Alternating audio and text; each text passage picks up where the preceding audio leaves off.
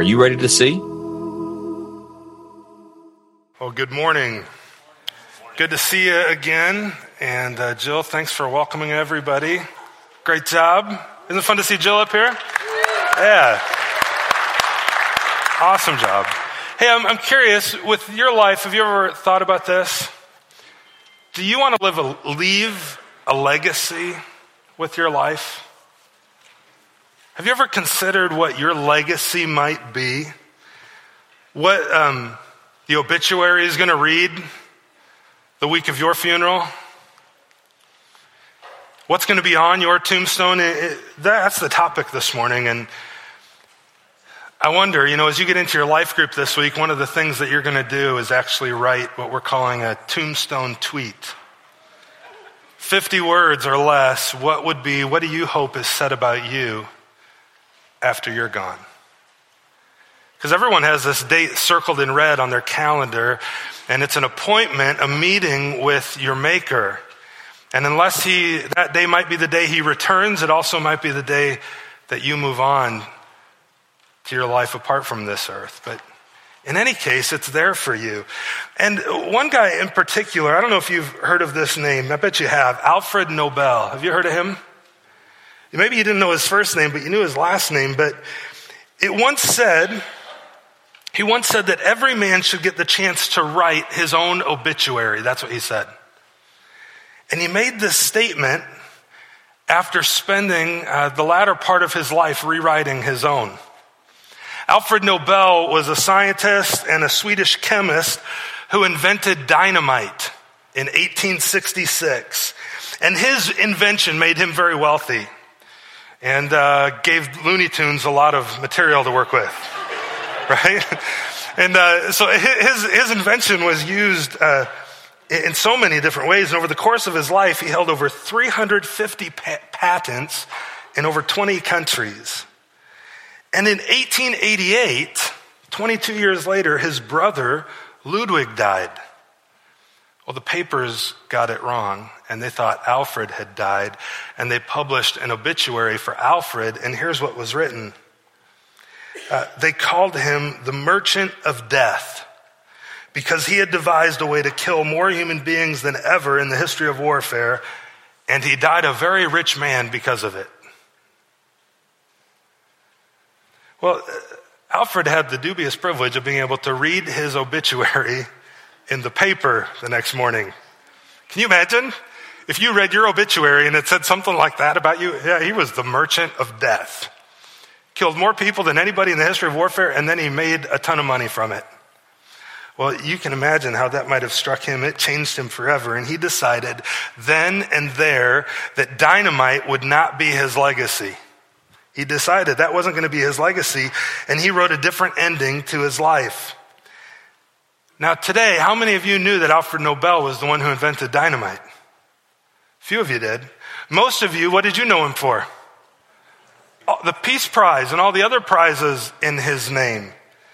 See, he, he wrote a different ending to his life, and now we don't associate his name primarily with dynamite, but primarily with the Nobel Peace Prize. The, uh, there's a whole slew of them with his name on it.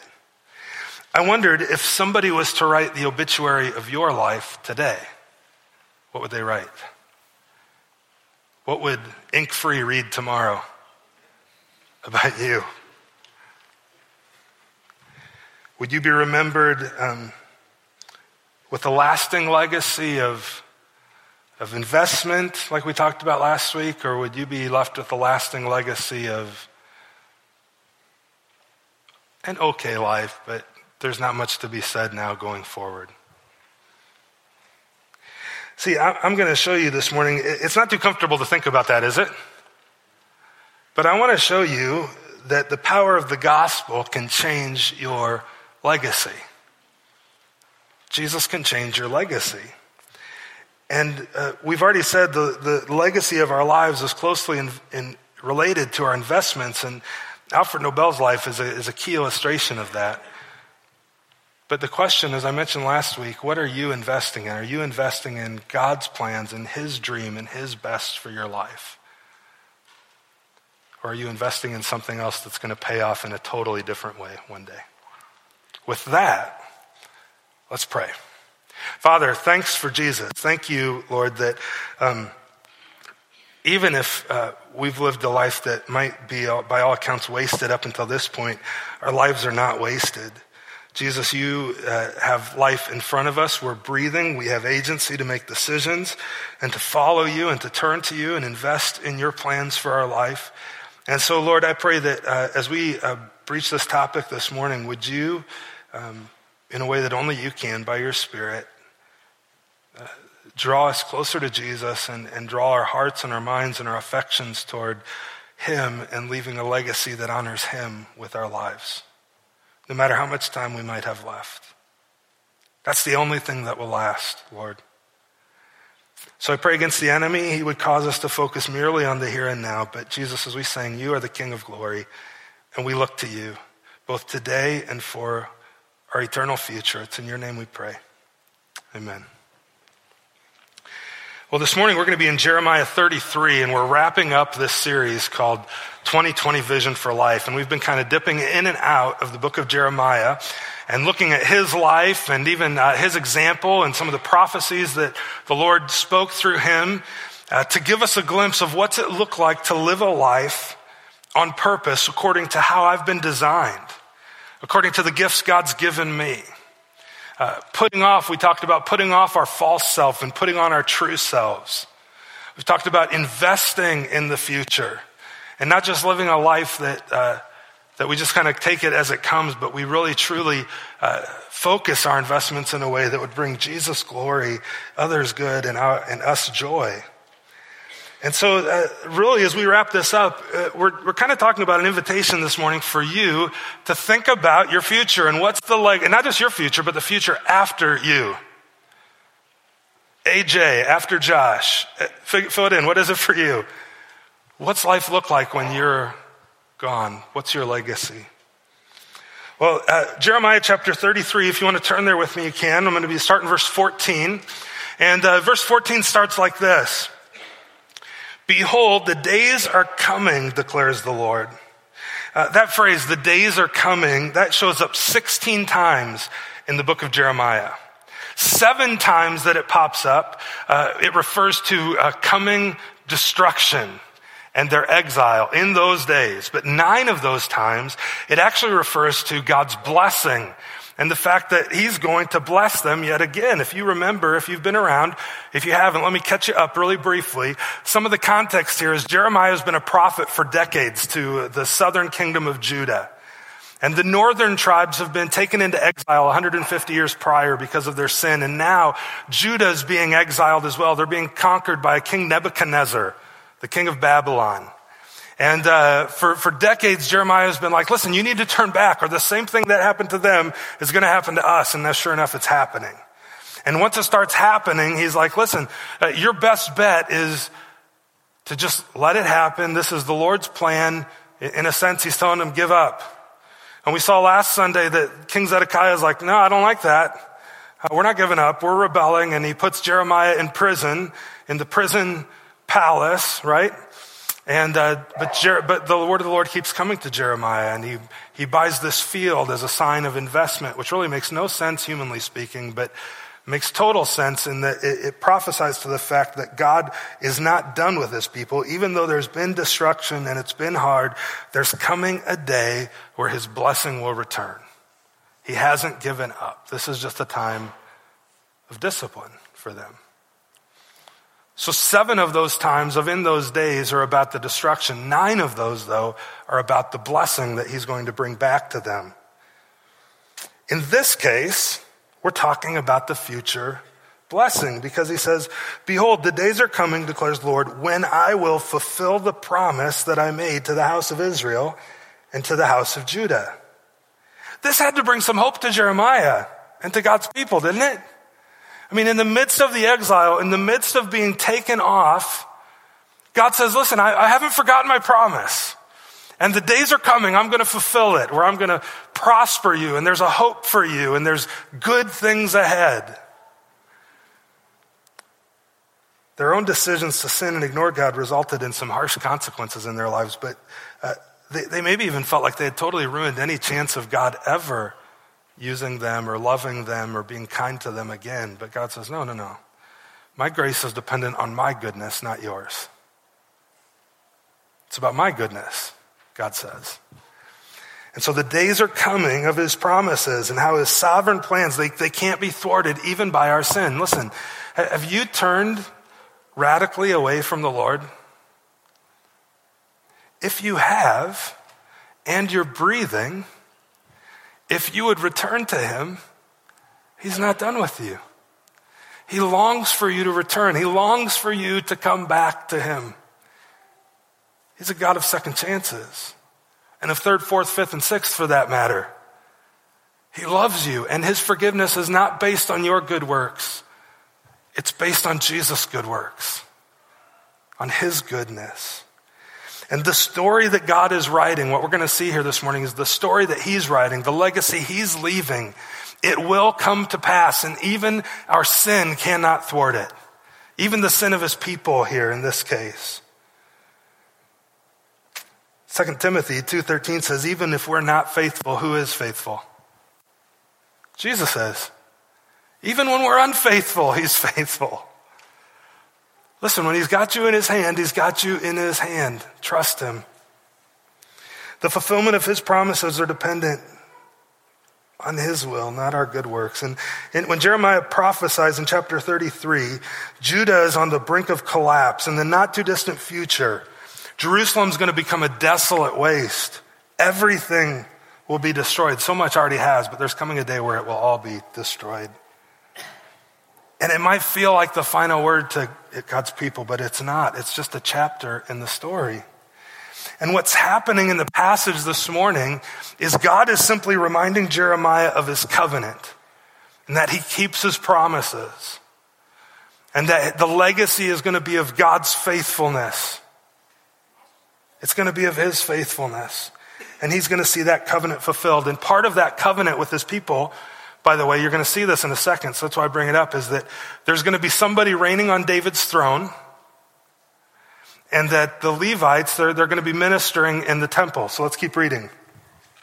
In those days, at that time, I will cause a righteous branch to spring up for David.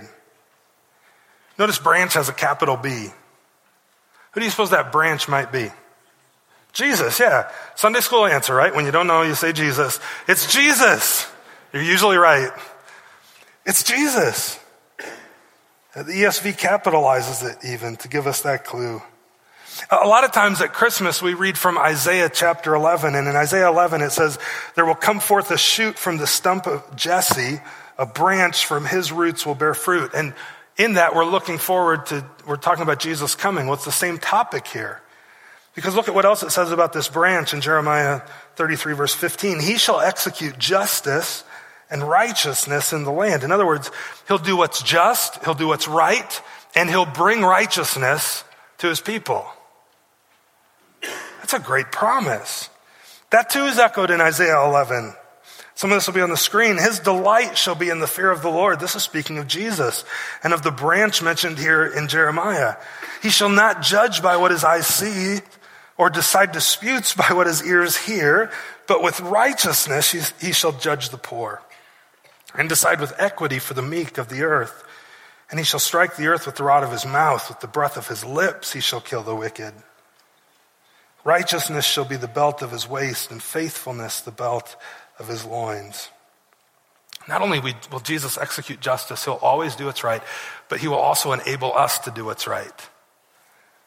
Righteousness will, will be given to us through this branch. That's great news.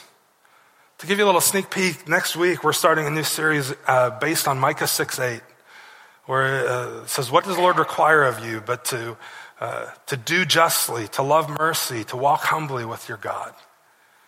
Jesus is the perfect example of that. Here we read about him uh, doing justice and loving mercy and walking humbly with the Lord. And in those days, verse 16, Judah will be saved and Jerusalem will dwell securely. And this is the name by which it will be called the Lord is our righteousness. See, the Lord, He's our righteousness. If, if you've become a Christian, here's what happens when you become a Christian. You put your faith and your trust in Jesus, and Martin Luther described it, he called it the great exchange. And you wrap up, it's a gift exchange, you wrap up all your filth and all your sin, and you hand it over to Jesus, and he wraps up all his goodness and all his righteousness, and he hands it over to you. And what was credited to your account is now credited to his. And what's, what was credited to his account, perfect righteousness, is now in your account. And the Lord, Jesus himself, is your righteousness. You see, it has nothing to do with your good works, but everything to do with his good works. That's how God can save you, how God can save me. Because Jesus gives me his righteousness. And he's saying they're going to be safe, they're going to be secure because the Lord is your righteousness. Now, the days of this for them, of these things happening, of the branch coming forth, that's like 500 years away when Jesus shows up. And in terms of him finally bringing complete righteousness to everyone tr- who's trusted him, that's at least 2,500 years away. That's about where we are right now, in case you wondered. And Jesus is coming. And he is going to finish what he started. And that's great news. And these promises will be fulfilled. Last week we asked, you know, I asked what you're investing in in your life and if you're investing for God's best. And we said that, that investing is really an act of faith because investments pay off in the future.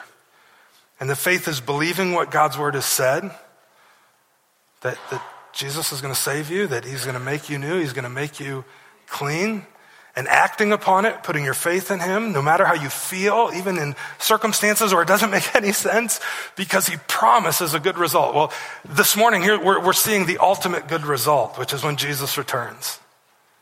That is the ultimate good result.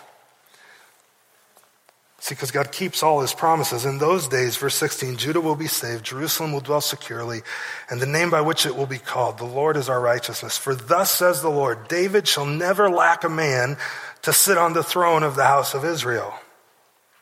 He promised there's going to be a righteous king on the throne. Well, we know that's going to be Jesus. But in this moment, in these circumstances, what do you think the people thought? Oh man, we've sinned. We've turned our back on the Lord. Now we're being sacked by the Babylonians. We're all going into exile. Our legacy is just lost. Like our lives are done. There's no hope for me, no hope for my future. And God says, No, no, no, no. I'm going to keep my promises.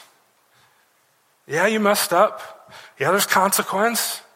But you can trust me. I'm good. Turn to me.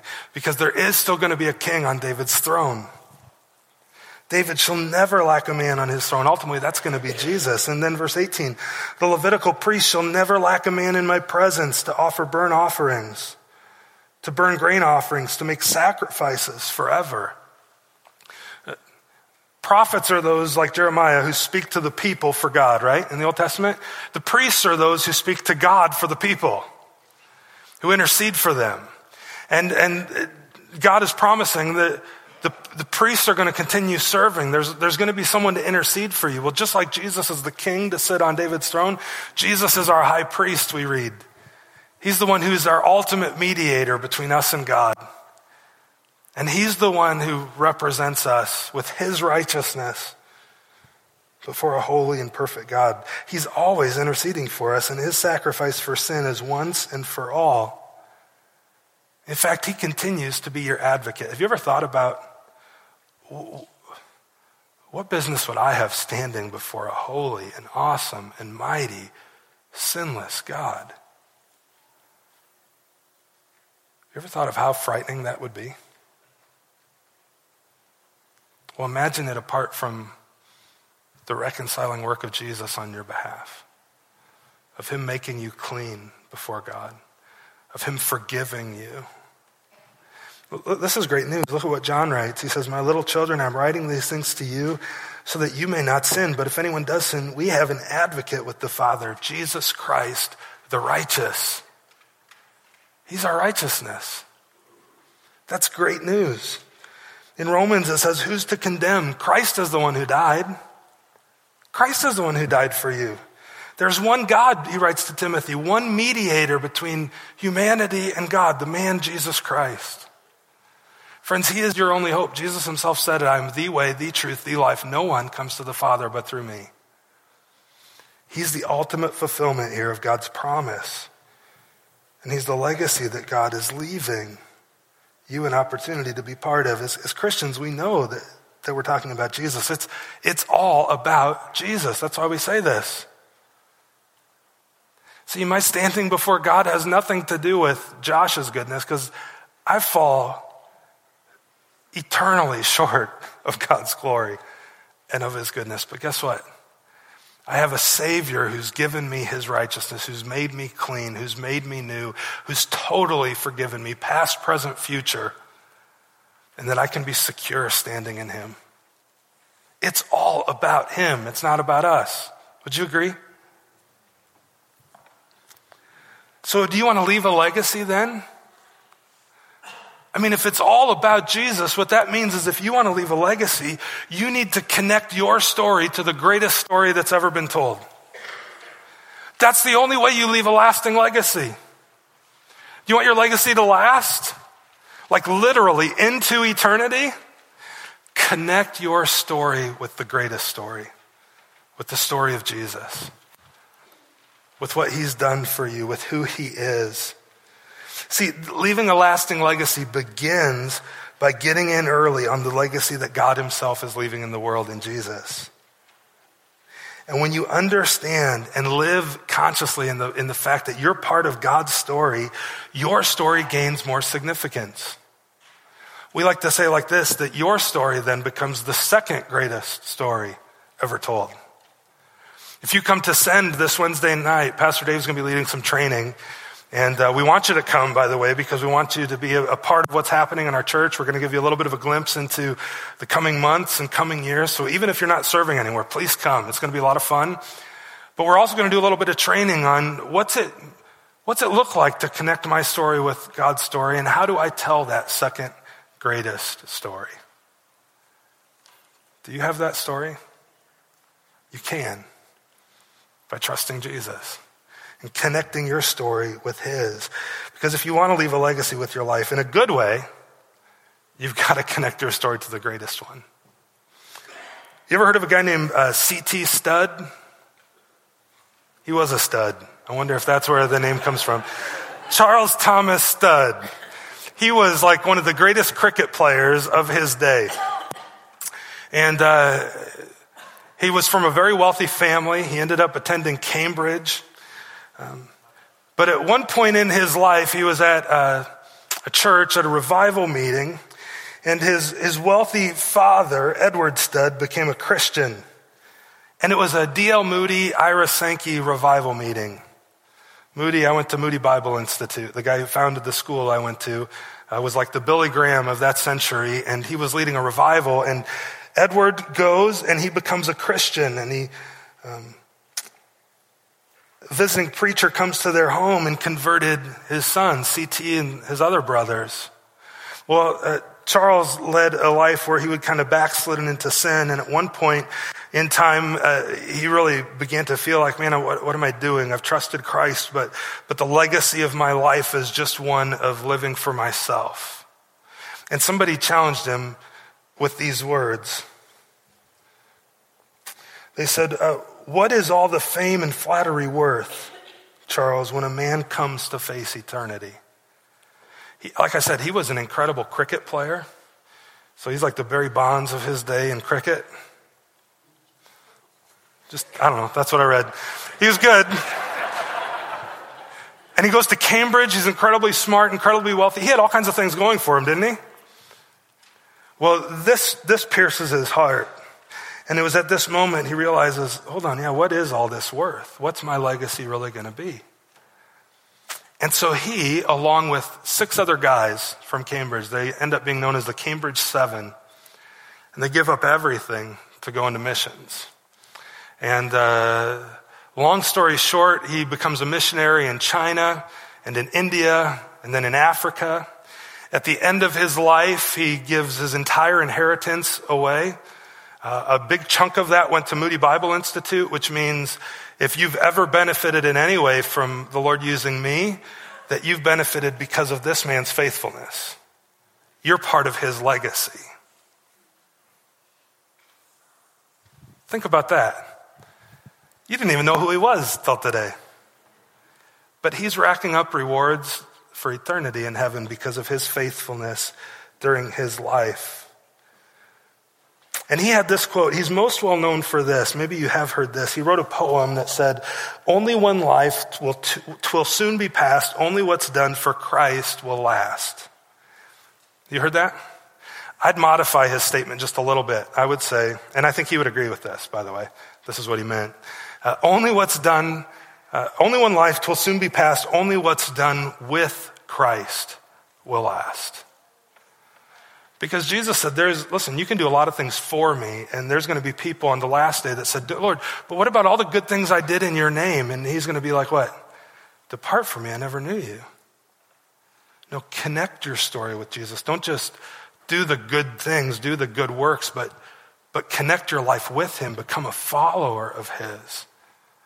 Become a Christian.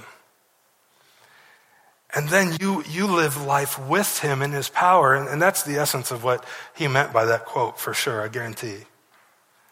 But I think that simple change in language might help us realize no, if I'm going to leave a legacy, I've got to connect my life with the one who's eternal, who's leaving an eternal legacy. Have you connected your life with Jesus? If you're not a Christian, uh, let me encourage you to trust him and become one. If you are a Christian, are you, let me ask you this, are you abiding in him? Is your life connected to the vine? Or do you need to have a moment like C.T. Studd did where you, you, you kind of just, everything switches and you go, you know what? I've been living life for myself and it's time I live with Jesus. Paul writes it like this in 1 Corinthians no one can lay any other foundation than the one that has already been laid. And that foundation, he says, is Jesus Christ. A person may build on it using gold, silver, jewels, or wood, hay, and straw. What are you building on that foundation with if you're a follower of his? Each person's work will be shown for what it is. On judgment day, it'll all be brought to light. It'll be put through fire, and the fire will test how everyone's work is. If the building doesn't burn up, God will give the builder a reward for his work. But if it burns up, the builder will lose everything. The builder will be saved, but only like one who's escaping through the flames. What are you building with your life? What are you leaving behind? Is it gold and precious jewels that will endure the fire, or will it all be burned up and you'll still be saved, but by the skin of your teeth? I wonder, uh, do you approach life with this perspective? There's a story of a visitor who's walking into town who encountered three workmen. They're working away. And he says to the first one, Hey, what are you doing? And the guy kind of looks up at him. He scowls. He says, I'm, what's it look like I'm doing? I'm making bricks. Okay. He walks to the next guy as he moves through town, and he, he finds this guy working away and says, uh, Hey, what are you doing? He's like, Oh, I'm kind of scowls. What do you think? I'm, I'm, building a wall. What's it look like I'm doing? Sorry I asked. You know, and he, he walks down to the, this next guy and, Hey, what are you doing? This guy had a totally different perspective. He goes, uh, I'm building a cathedral. And it's the greatest cathedral. It will be the greatest cathedral the world's ever seen. How are you going about your life? What perspective? Are you just kind of, you just making bricks? Passing my time. I'm going to get through this. Are you, eh, I got a little bit of purpose. I'm building a wall. Or are, are you leaving a legacy where you're, you're building a cathedral that's going to last and your life is going to endure and way outlive you? What perspective are you living your life with? What's your legacy going to be? If you want to leave a lasting legacy, you need to connect your life to the greatest story ever told. You know, I, I heard a, a, cool story this week. Um, Kyle, I'm going to pick on you. Is that okay? Kyle, how long have you guys been married now? Five years. And so, uh, in that time, I know uh, you've been working really hard uh, to adopt Evan and Noah, right? And there was some good news this week. And this week it went through. Amen. That's awesome.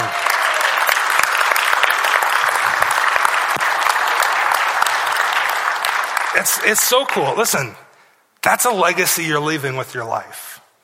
That'll so outlive you, your investment in those boys, and your love for them. Way to go. It's awesome. Listen, if you want to leave a lasting legacy with your life, you got to connect it to the greatest story ever told. And, and I, I don't, I don't know your entire story, Kyle, but I know it enough to know that that's your heart, that, that, that you follow the Lord Jesus, you love him, and, and you have your family here because that's primary in your life. What are you connecting your life to? See, because if you connect your story to the greatest story ever told, even if up till this point you're like, man, I've wasted all of it. Well, guess what? There's still time. There's still time. If you connect your story to the greatest story ever told, your story will be one worth telling. Your story will be. Maybe you'll be some Joe Schmo preacher's illustration 150 years from now because of your faithfulness.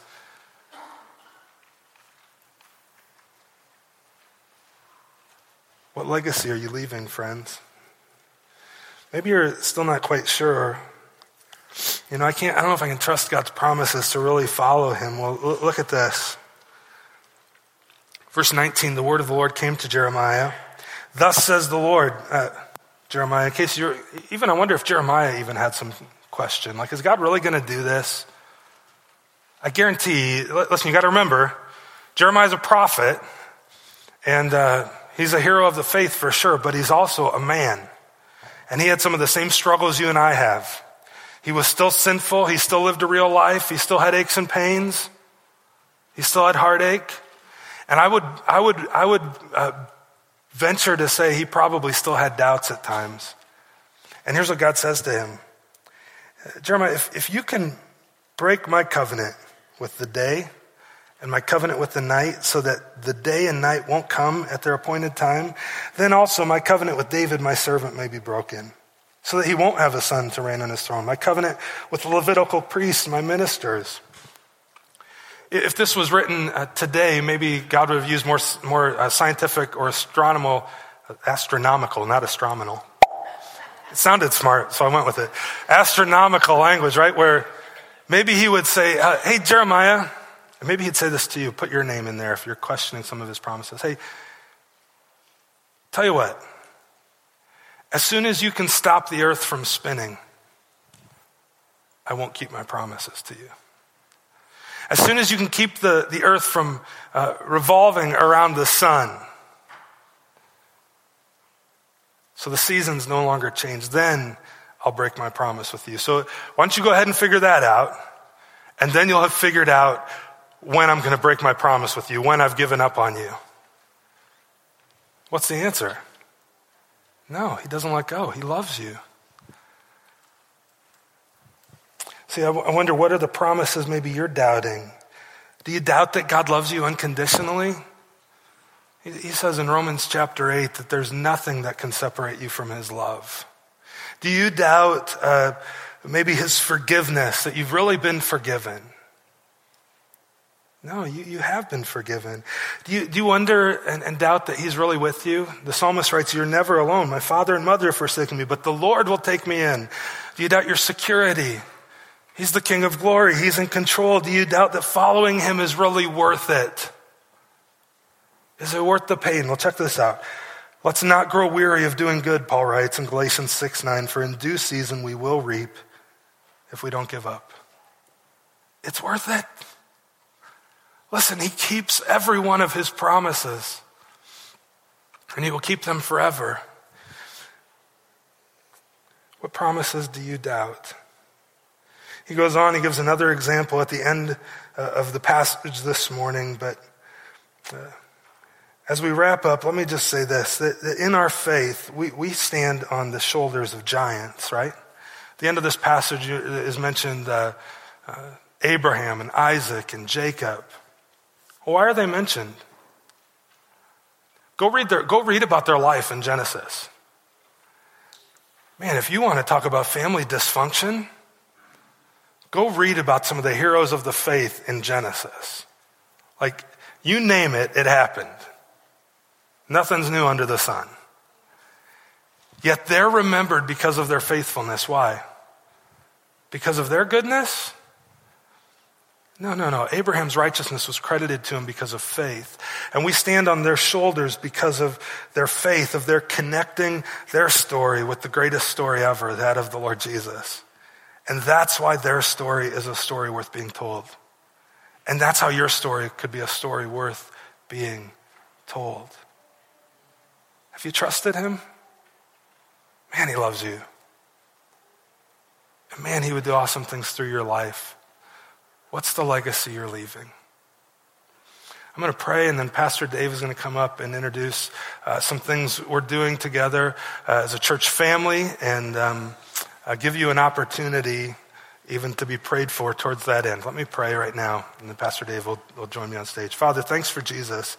Thanks for your grace to us. Thank you, Lord, that, uh, that you're leaving a legacy of righteousness and of goodness, and that you. Um, you would choose to use people even like us and do the same. I pray for those who never trusted you, Lord, that today would be the day they would. And for those of us who have, Father, that today would be the day we put a stake in the sand and say, it's all about Jesus. And then by your Spirit, would you help us live that out? It's through him and through your Son we pray. Amen. Josh and I are really excited this morning just to introduce a new ministry, a new element to our worship this morning. And it's called the Barnabas Team. It's a, peop, a, group, a group of people just to pray with you at the end of the service. I chose the name Barnabas because he is a, a man from the Bible. His name literally means son of encouragement. And so as people come forward for prayer, just to be encouraged, to be strengthened. Galatians chapter 6, verse 2 says this Carry each other's burdens and in this way you will fulfill the law of Christ. Matthew 11, 28 says, Come to me, all you who are weary and burdened, and I will give you rest.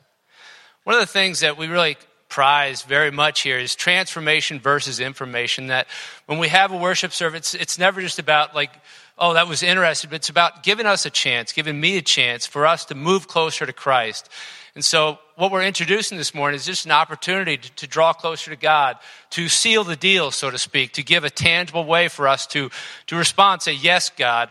I want this to be this morning to be more than just about information, but I want, I want you to just to, to transform me. I want to come forward and and you don't even have to tell the person that you're coming forward for just exactly what's on your heart. You can just ask them, hey, I just need prayer today. Would you pray for me? My, my hope is that for, for Wawasee Bible, that it is a, a normal, frequent thing for us to be not only here up front, but throughout in the, in the, in the foyer, in the, in the commons area, in the kids' wing, in the old, that just praying for each other is a very normal, natural thing. I've been a pastor long enough to know that probably one fourth or one third of you lost sleep this week on something. You, Maybe one in three of you just, uh, you, you were lost in your, your daydreams of anxiety for an hour at least this week over some issue. So let's just, let's just uh, acknowledge that all of us, I mean, at one point or another, we need prayer. We need a sister, we need a brother, just someone to talk to, someone to pray for us. Uh, a long time ago in, in a church far away, uh, I was friends with a man named Tom, and, and one morning, Tom went forward for church uh, at the end of the service in response. And Tom had married into a large extended family within the church who every Sunday afternoon got together for a, a large family gathering. So a couple days later, I talked to Tom and said, Man, that was good. God was doing something in your life. And he's like, I'll never go forward again. I'm like, What? What are you talking about? Oh, well, as soon as I got back, my wife said, Why did you go forward? Everyone's going to think we have problems now. And he went to the family gathering that Sunday afternoon. A relative comes up to him and says, Are you dying? And all afternoon he said, Everyone is like, What have you done? Should you be in jail? I just want to be clear. Just let's uh, let's all be clear. At Wawasee Bible, When someone comes forward for prayer, remember, this is normal. Everyone needs prayer. Our response is not, what have they done? But our response is to be, yes, God, go, go, go, Lord. Lord, bless that, that man, that woman, that boy, that girl who's going for it. Lord, do a good work in their life, that that is normal, that is nothing unusual, that is nothing out of the ordinary. We just want to be praying for them. That is, and it's between them and the Lord. It's simply between them and the Lord. We all have issues, we all have burdens, we all need prayer. Reasons we might come forward for prayer on any given Sunday is just if you've not crossed the line with Christ, if you're not yet a follower of Jesus, that you want to come forward, you just want to talk to someone, like, tell me more how I can know Jesus, how, how I can, as Josh spoke this morning, have a legacy, how I can, you know, know for certain that I'm going to go to heaven when I die. The second reason would be just rededication, just like, you know, there's some, some sin in my life and, and I want to, it's going to be more powerful for me to actually confess that to a man or woman and anything you say up here is going to be confidential, just between you and that person. It's going to be just between you and the Lord. And, but just sometimes you might come forward like, hey, I'm struggling with this problem, with this sin. And I, I just want to pray. I want to ask God just to really help break the power of that sin in my life. I want to deal with that guilt or shame that I'm feeling. Uh, number three, just uh, responding to the message this morning. Like, you might want to come forward this morning, just Lord, I, I, I, want to, I want you to give me, show me what my legacy is. I want to move and work toward that. Just any kind of burden, depression, grief, unforgiveness, bitterness in your life, anxiety, fears, loneliness, broken relationships, physical illness, disease, pain. Um, just your children are in crisis, your parents are in crisis, loss of employment, financial crisis, a loss of a friendship, some type of tragedy. And sometimes it might be, I just want more of you, Jesus. I want to just grow closer to you. I, want more of you in my life. I want to know you more. I want to tell my friends about you, Jesus. I look at coming forward for prayer in my own life and the times that I've personally come forward as somewhat like going to the chiropractor. There are times that I've gone to the chiropractor that I, I, did something at work. I jarred my back and, and I'm in pain and I need to go to the chiropractor. And there are other times I go to the chiropractor just because I like going to the chiropractor. Because when I go to the chiropractor, I personally always feel better after I go to the chiropractor. There wasn't anything emergency wise, but I just went because it's always good. You might want to come forward for prayer just to, you know, it's on your bucket list. You know, that was a joke. I mean, bucket list like going to Hawaii, going to Europe, cross it off, going, I went forward at prayer once in my life, and uh, it was scary, but I did it. So, and if you come forward, we're going to experiment. This is the very first Sunday we're trying this. So for uh, this time, I'm going to ask the worship team to come forward, and I'm going to ask uh, the Barnabas team, just all of you come forward and just spread yourselves out. So we're doing this all simultaneously. So this morning, as worship team is singing, um, everyone's going to be spread out down here and you're encouraged to come forward for prayer for whatever, a heavy burden, a light burden, you just want to grow closer to Jesus. So um, the, the prayer team's going to be down here. They're going to face the audience and just kind of spread out. And so, men with men, women with women, um, or you, if you come as a couple, probably just it'll be just two of these people will just gather together to pray for you. And again, just anything and so again, as you come forward, I mean, just like they'll say, just like how how can I pray for you today? How can I help you today? Just introduce yourself, and just if you if you want to say, just uh, hey, I'm asking for prayer for this. Go ahead and do that. If you want to say, I just need prayer today, just say that, and they will just pray for you. And so we may try this at the at the very end of the service. We're just going to experiment a little bit. But let's all stand at this time. And let's, uh, if you put those Bible verses up again, Galatians 6 2, Matthew 11 28. Let's read Galatians, uh, if we can bring that up again. Maybe not, but um, let's uh, pass on the verse then if that's conflicting with the worship. But we're, uh, I'm going to say a short prayer, and then we're going to sing this final song. And I'm going to ask you as a church, maybe you already thought, like, oh, I want prayer today. I want to get in on the opening Sunday for, for the, the Barnabas team and see what it's all about. Maybe some of you are going to want to uh, join the team. You can talk to me afterwards. You want to participate. Um, we're usually not going to have everyone standing up here. Normally it's going to be three or four, but this is kickoff Sunday, so we're having everybody, the entire team. And I'll tell you what, we need practice. We need practice. And so I'm asking you, as my new church family, to let's not let the song get too far, and let's have every one of these, because everyone, we're all rookies, right? You're a rookie with this. Everyone up here is a rookie with this. So everyone up here, all 12 or something of them, need practice. So before the first verse is out, let's. I'm just asking, come forward for prayer just if for nothing else, you want to give everyone here a chance for practice. Okay, so no one's going to think you've done. My gosh, what have you done? But just, just we want to like let's let's make this happen. So uh, I'm going to lead us in a short prayer. We're going to pray, and let's just make sure everyone is full up here. Prayer is normal, natural at Bible. Lord, we just uh, thank you for the worship today. We thank you for the message. We want we want our lives to speak a legacy so, our Lord, we just thank you for the new opportunity uh, that you're leading us in just to extend our ministry of prayer and our, our ministry of helping one another bear each other's burdens. So, bless this time as we worship you. Uh, bless this time as we pray for each other. In Jesus' name, amen. Can come forward as we begin to sing.